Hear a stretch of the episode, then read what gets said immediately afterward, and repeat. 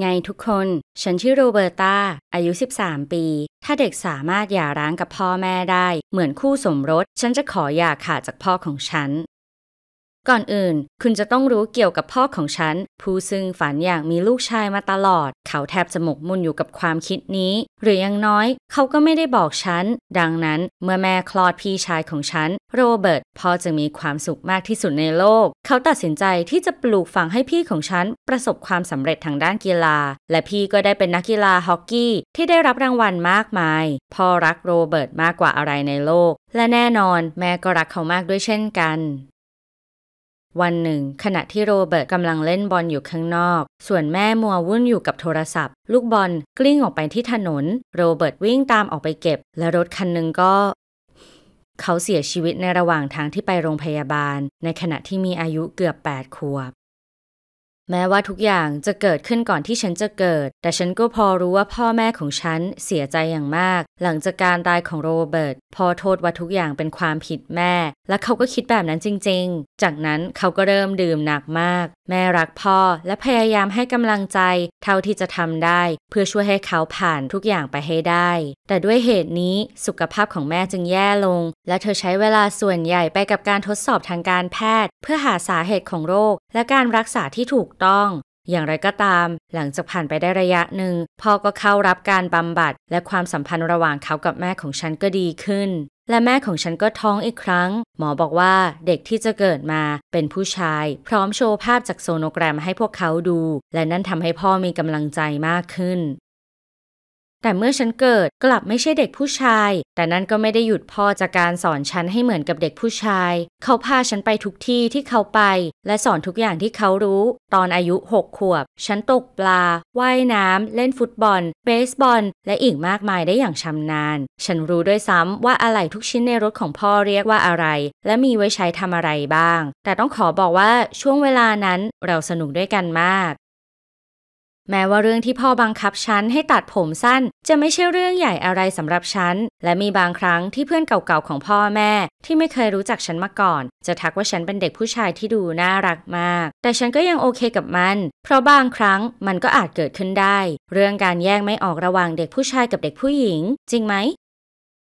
แต่ในขณะที่ทุกคนเรียกฉันว่าเบอร์ตี้ แต่พ่อกลับเรียกฉันว่าบ๊อบบี้ เขามักจะบอกว่าบ๊อบบี้เหมาะสมกับฉันมากกว่า และฉันรู้สึกเหมือน ฉันเป็นอะไรที่พิเศษ แบบว่าไม่เหมือนเด็กผู้หญิงทั่วไป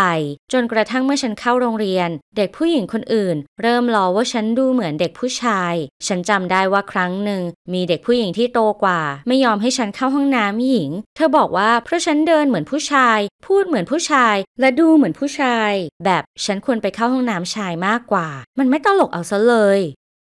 มาถึงจุดนี้ ฉันคิดว่าตัวเองอาจมีบางอย่างผิดปกติ เนื่องจากคนรอบตัวฉัน คิดว่าฉันดูไม่เหมือนผู้หญิง ฉันพยายามคุยกับพ่อเรื่องนี้ ฉันคิดว่าบางที เขาอาจจะให้ฉันออกไปเล่นกีฬาที่สมกับผู้หญิงมากกว่าเล่นฮอกกี้ แต่เขากลับไม่สนใจในสิ่งที่ฉันพูด จากนั้นมีเด็กนักเรียนหญิงเข้ามาใหม่ในชั้นเรียนของเรา เธอชื่อเจสสิก้า ฉันไม่รู้ว่าทำไม แต่เมื่อเราอยู่ในกลุ่มเดียวกันในโครงงานชีววิทยา เธอกลับดีต่อฉัน และไม่ว่าอะไร ถ้าเราจะเป็นเพื่อนกัน ตั้งแต่นั้นเราก็สนิทกันมาก ฉันต้องบอกว่าเธอน่าจะเป็นเด็กผู้หญิงคนแรก ที่ฉันสามารถพูดคุยด้วยได้ นอกจากเด็กผู้หญิงจากทีมฮอกกี้ ฉันไปค้างที่บ้านเธอบ่อยๆ และครอบครัวเธอก็ดีกับฉันมาก พ่อของเธอชอบมาเล่นหยอกล้อกับพวกเราเสมอ เขากอดและหอมเจสสิก้า ฉันไม่เคยได้รับอะไรแบบนี้จากพ่อของฉันมาก่อนเลย พ่อมักจะพูดห้วนๆ และการตบไหล่หรือหัวของฉัน เป็นการแสดงออกถึงความรักที่ยิ่งใหญ่ที่สุดที่เขาสามารถทำได้ ตอนนั้นฉันอายุ 12 ปีแล้ว และฉันก็อิจฉาในความสัมพันธ์ของพวกเขา ดังนั้นฉันคิดว่าบางที ถ้าฉันเปลี่ยนตัวเองให้เป็นผู้หญิงที่น่ารักสวยงาม บางทีพ่ออาจจะสังเกตเห็นว่ามันเหมาะกับฉันมากกว่า และอาจจะเริ่มอ่อนโยนกับฉันมากขึ้น ครั้งหนึ่ง หลังจากพักค้างคืนที่บ้านของเจส ฉันยืมชุดเดรสจากเธอ และกลับบ้านด้วยความตื่นเต้นกับปฏิกิริยาของพ่อ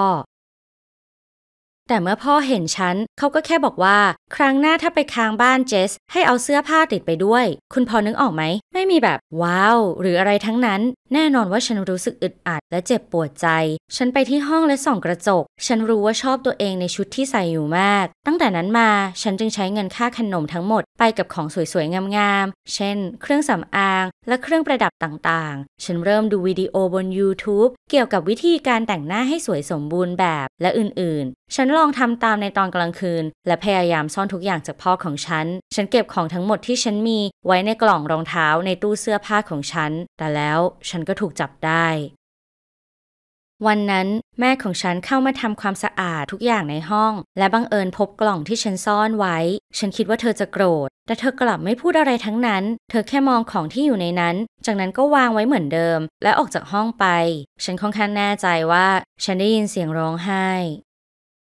เย็นวันต่อมา ฉันได้ยินพ่อแม่ทะเลาะกันเสียงดัง และฉันก็เข้าใจว่ามันเกิดอะไรขึ้น แม่ตัดสินใจพูดกับพ่อเรื่องฉัน พ่อโกรธมาก เขาไม่ฟังอะไรที่แม่พยายามอธิบายทั้งนั้น และฉันก็ได้ยินแม่พูดว่า จะเอาอะไรบางอย่างให้พ่อดู เธอเริ่มเดินขึ้นมาข้างบน ฉันคิดว่าบางที เธออาจอยากจะเอากล่องที่ฉันซ่อนไว้ให้พ่อดู เราไม่มีทางรู้ได้ว่าเธอกำลังจะทำอะไร เพราะแม่เกิดเป็นลมขึ้นมาก่อน และพ่อก็เรียกรถพยาบาลมารับเธอไป พวกเขาบอกว่าเกิดความผิดปกติบางอย่างกับหัวใจของเธอ และเช้าวันถัดมา ฉันก็พบว่าแม่เสียชีวิตแล้ว ขณะที่เล่าให้คุณฟัง ฉันยังคงมีน้ำตาไหลนองหน้า มันยากที่จะยอมรับได้ แม้ว่าฉันจะไม่สนิทกับเธอมากนัก แต่ประเด็นสำคัญของเรื่องนี้ก็คือ ปฏิกิริยาของพ่อที่มีต่อทุกสิ่ง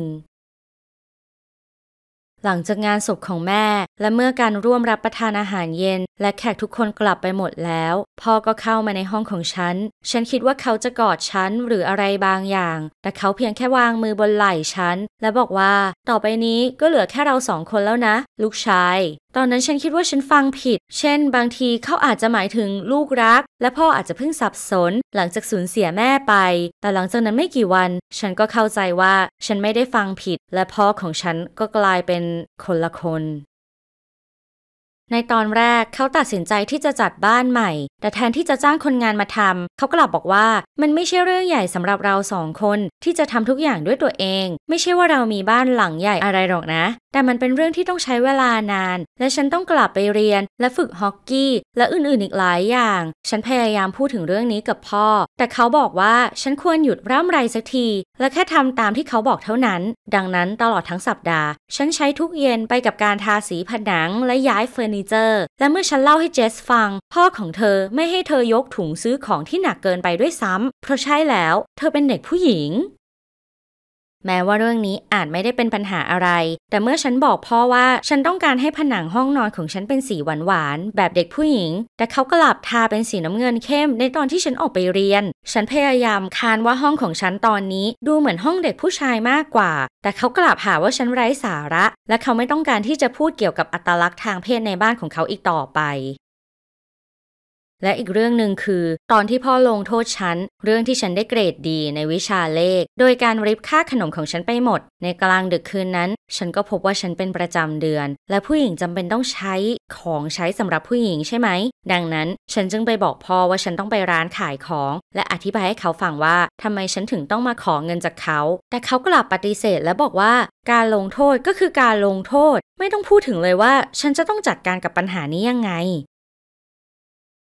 แต่ที่ร้ายที่สุดเลยคือ เมื่อไม่นานมานี้ในระหว่างเกมฮอกกี้ของฉัน ในช่วงกลางของเกม ฉันได้ยินพ่อของฉัน เริ่มตะโกนเชียร์ฉันว่า ลุยเลยโรเบิร์ตถึงสองสามครั้ง มันแปลกมากจนทำให้ฉันคิดอะไรขึ้นมาบางอย่างว่า จะเป็นยังไง ถ้าพ่อเสียสติ และคิดว่าฉันคือลูกชายคนที่เสียชีวิตไปแล้วกำลังเล่นฮอกกี้อยู่ในตอนนี้